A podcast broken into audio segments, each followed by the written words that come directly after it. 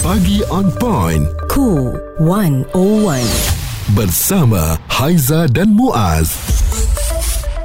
Kerajaan bakal berdepan kehilangan sehingga 2 bilion ringgit setiap tahun berikutan masih ada pempengaruh dan usahawan digital yang culas membayar cukai pendapatan meskipun meraih pendapatan lumayan menerusi platform maya.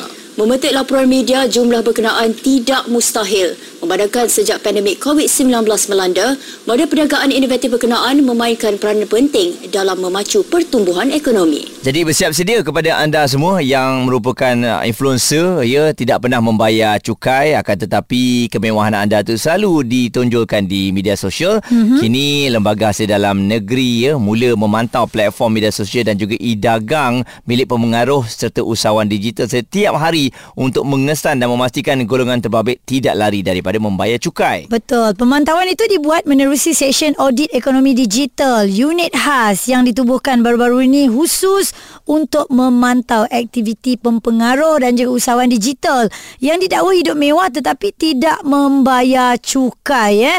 Uh, sebelum ini ada banyak dakwaan dalam laporan media pempengaruh dan usaha dalam talian dikatakan suka tunjuk-tunjuk kemewahan namun bukan semua yang bayar teks. Maka ini yang menjadi tumpuan. Kalau perniagaannya nampak okey, perjalanannya cantik, semuanya cukup lengkap, dokumennya ada, mm-hmm. kenapa anda tidak mahu membayar? Okey, jadi siap sedia antara golongan yang dipantau agensi pengutip cukai itu adalah aktiviti perniagaan pengasas produk kosmetik, mm-hmm. uh, perniagaan mata wang asing yeah. yang pakai kereta mahal-mahal tu, mata wang kripto, emas, pempengaruh TikTokers, Insta, Insta famous, YouTube dan juga pekerja ekonomi gig.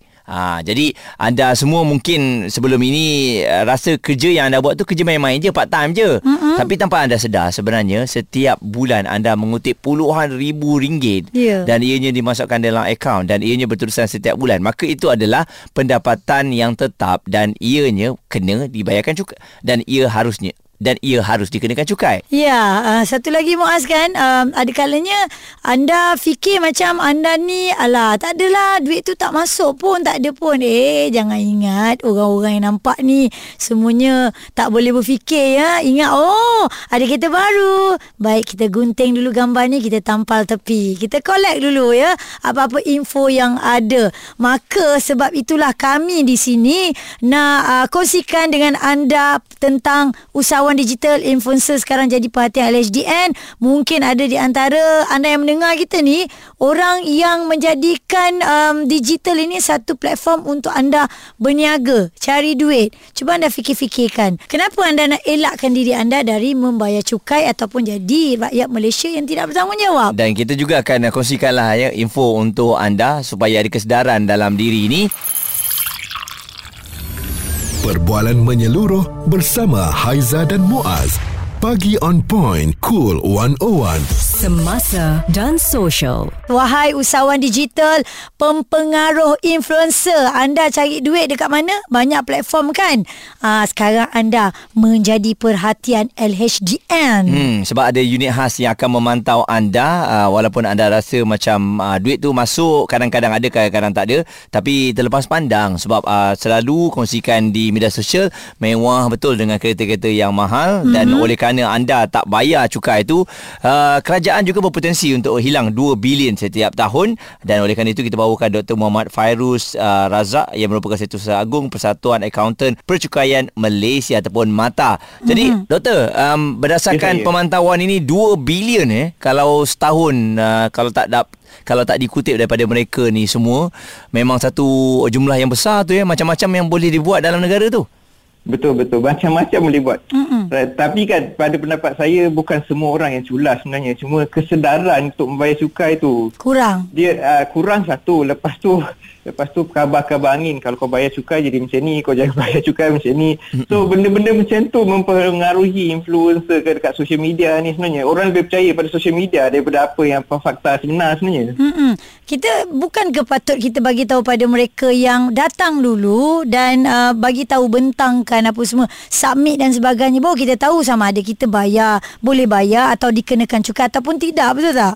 Betul, betul. Tapi itulah bila dia dengar dia tak dapat maklumat dia sebenar. So dia, dia jadi macam ah, tak apalah tak payah bayar lah. Dia stigma tu pun ada sebenarnya. Kenapa Ya. kita nak bayar? Apa yang kita dapat? Mm-mm. So dalam masa sama saya rasa kerajaan pun akan muka, uh, tukar cara-cara dia orang pun. Dulu kalau orang yang bayar cukai dia, dia fikir apa yang aku dapat selain daripada pembangunan negara, sosial tu semua kan. Mm-mm. Tapi um, pada masa akan datang um, akan per, ada perubahan lah. Mungkin uh, dicadangkan sekarang ni. Mungkin Uh, kalau dia buat pasport tu dia dapat orang kata green lane ataupun dekat uh, airport tu dia dapat green lane. Yang bayar cukai lah pasal ada sesuatu keistimewaan. Selain daripada dia membantu negara dia pun ada sesuatu keistimewaan diberi uh, orang kata. Dia dapat lah orang kata Mm-mm. benefit daripada situ. Kalau tak dapat ada setengah orang bayar cukai aku bayar cukai aku tak dapat apa. Orang lain tak bayar dapat juga so jadi isu-isu tu lah kadang-kadang jadi orang kata uh, orang kata Culas. serba sedikit menjadikan orang culas daripada membayar cukai sebenarnya. Ya. Ha, tapi dalam masa sama dia dia dia rasa kalau aku tak bayar cukai tak ada tak ada tindakan. Tapi dia lupa sekarang zaman digital.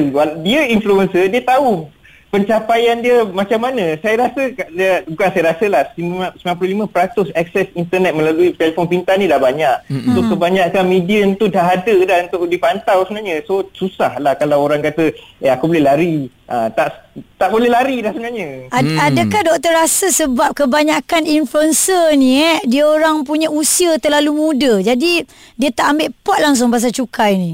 Memang dia memang dari segi uh, itulah saya kata dari segi literasi cukai tu tahap rendah sangat sangat rendah uh, pada influencer. Saya tak tengok pun satu uh, influencer kata ini macam ni aku bayar cukai. Uh, aku bayar cukai aku dapat aku dapat aku dapat, dapat pinjaman aku boleh membangunkan perniagaan aku. Tak ada tak ada pun seorang cakap macam tu. Kalau ada rasanya ramai akan orang kata tak apalah aku lapor. Benda ni sebagai orang kata pengorbanan aku kepada negara aku. Walaupun tahu benda tu tak kisahlah apa jadi. Lepas tu kan cukai tu macam mana digunakan. Ada orang mempersoalkan juga. Kalau aku bayar cukai apa jadi pada uh, apa tu uh, kutipan cukai tu? Mhm. sebenarnya dia membangunkan tapi kita tak nampak. So dari uh, sejak kebelakangan ni LSDN pun banyak dah beritahu okey dia dapat pendapatan macam ni. Apa yang dibuat apa apa yang dibuat oleh kerajaan semua dia beritahu dah. Dulu kita tak tahu. Bila Ya. kita tak tahu kita rasa macam apa yang dia orang buat ni apa yang kita kita bayar Sia-sia ni kita semua. bayar ya. Hmm, adakah Ah. cukai-cukai ni dapat disembunyikan ke padahal untuk kegunaan kita kan? betul betul betul betul Dan doktor uh, dari segi um, turun naik sebagai seorang influencer ke ataupun yang meniaga kripto ni semua kan dia turun naik. Zaman tu tiba-tiba dia dapat income banyak sangat. Lepas tu ada zaman dia akan jatuh. Jadi saya rasa kesedaran tu bagi mereka sangat kurang lah sebab uh, kalau orang yang dapat uh, every month tu fix senanglah nak bayar cukai. Betul betul. Tapi itulah kata kalau dia daftar, dia kena lapor cukai. Dia dia kalau dia rugi dia tak bayar cukai lah. Hmm. Tapi kalau dia dia untung dia bayar lah. Itu saya kata dari segi uh, orang kata literasi dia dan uh, orang kata dari segi pengalaman dan orang kata cara dia dapatkan maklumat tu. Kita ada LSDN, kita juga ada ejen cukai yang bertauliah daripada Kementerian Kewangan. Ya. So benda-benda ni dia boleh pergi tanya. Tak adalah charge dia mahal sangat. Dia pun banyak buat duit banyak. Boleh lah dia dapatkan orang kata maklumat yang sebenar daripada hmm. LSDN dan ejen-ejen cukai yang dilaut, uh, dilantik tu sebenarnya. Setuju. So kalau dia Hmm. tahu, dia tahu senang untuk dia. Dia okey, tahun ni aku dah siap akaun aku, kena tak kena cukai. Kalau apa-apa jadi aku dah ada dah benda ni. Rasa serba salah. Dalam masa sama cukai dan zakat tu sama juga. Dia kena bayar zakat ke tak? Dan sama juga benda tu. Kalau dia tak ada per, uh, laporan tu macam mana nak tahu dia kena tak kena sebenarnya? Responsif menyeluruh tentang isu semasa dan sosial. Pagi on point bersama Haiza dan Muaz. di Cool 101. Saya pasti ramai yang mendengar radio sekarang ini kebanyakannya adalah pempengaruh. Ramai yang menjadi seorang pempengaruh kerana katanya pendapatan lebih lumayan. Persoalannya hmm. sekarang walaupun anda pempengaruh, anda dah dapat uh, pendapatan yang lumayan, anda jangan ingat anda tak diperhatikan dan anda boleh lari daripada cukai. Ya, persepsi kita bahawa kita ni mungkin uh, pempengaruh yang tak berapa popular sangat. Hmm. Jadi eh, siapa nak kenal kita, siapa yang nak kejar kita. Uh, jadi itu masalahnya sebab kalau kita lihat ya mana-mana golongan influencer kategori bujang yang menjana pendapatan minimum sebanyak sebanyak 3111 uh, sebulan ataupun 37333 setahun layak dikenakan cukai bagi tahun taksiran ini untuk 2022. Oleh kerana itu Dr. Fairuz uh, Dr. Muhammad Fairuz Setiausaha Agung Persatuan Accountant Percukaian Malaysia masih lagi bersama dengan uh, kita mm-hmm. dan uh, doktor ini bila sebut mengenai cukai adakah saya rasa tindakan ataupun LHDN itu sendiri tidak memberikan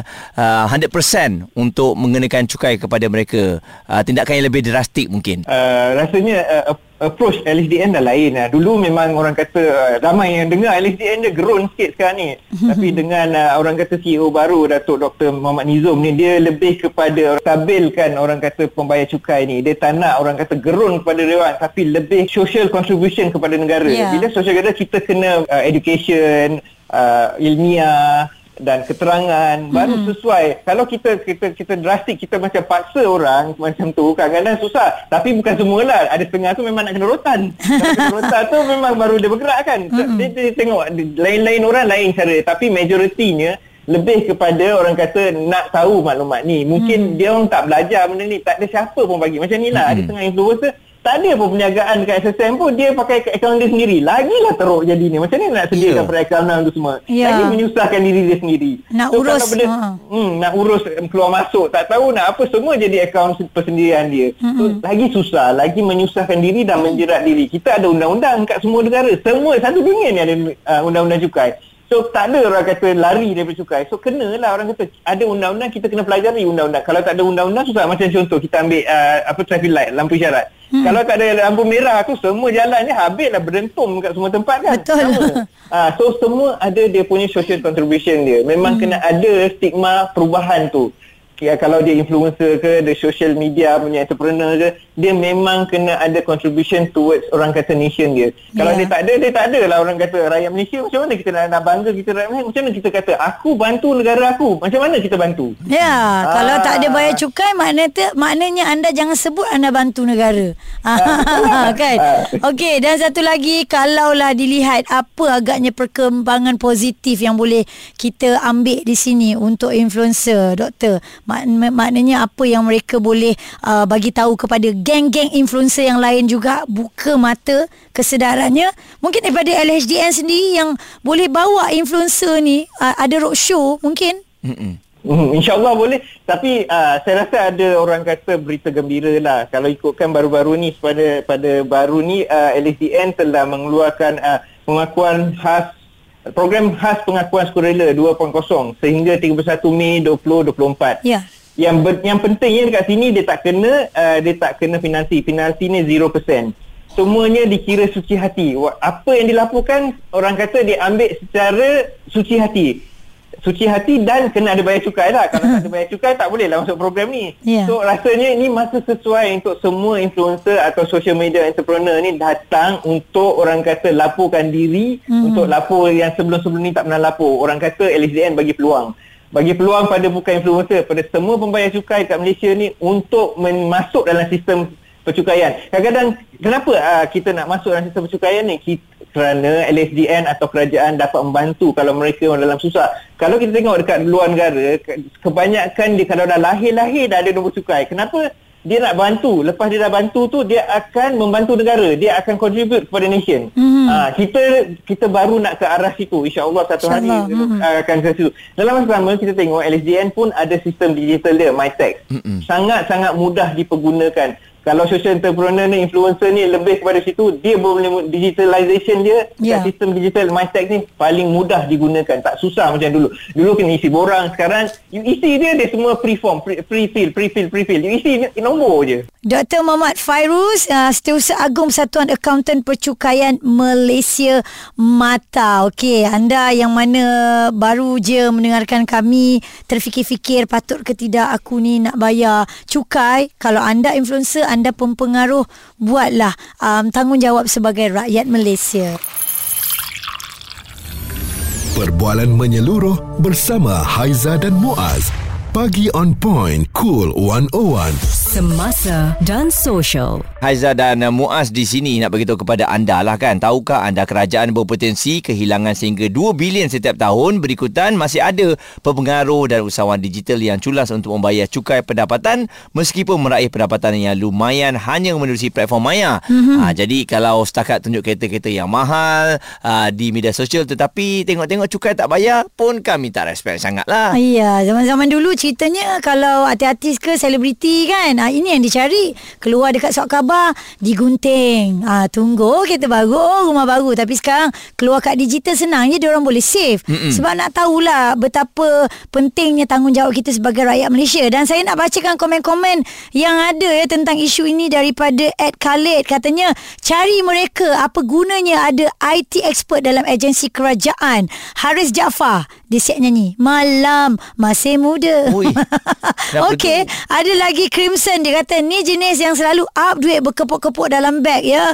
Tapi merayu uh, Tak nak bayar cukai. Macam mana tu? Daripada Farouk Yaakob Dia kata cari yang pakai kereta besar tu eh. Sewa atau beli Kasih diorang bayar cukai dulu. Barulah boleh bantu negara. Jangan pamir-pamirkan Tapi tak ada tanggungjawab. Ini respon yang diberikan oleh Ketua Pegawai Eksekutif LHDN Datuk Muhammad Nizam Sairi. Oleh kerana mereka adalah dalam public uh, environment uh, sebagai satu uh, peringatan bukanlah amaran bahawa lembaga hasil nampak apa yang berlaku. Uh, jadi jadi datanglah ke hadapan sebab tu kalau kita lihat ya dengan kita memberitahu ataupun uh, lebih sukarela mm-hmm. uh, untuk berkongsikan apa yang kita ada lebih mudah sebab LHDN sentiasa menyediakan platform uh, menerusi talian pun boleh ataupun datang terus ke kaunter yang ada uh, kalau anda tak faham uh, mereka boleh terangkan sebaik mungkin ya dan uh, jangan risau dengan denda yang kabar-kabarnya kalau kita tak bayar cukai denda yang besar dan tinggi akan dikenakan mm-hmm. itu juga tidak benar kerana kabarnya ni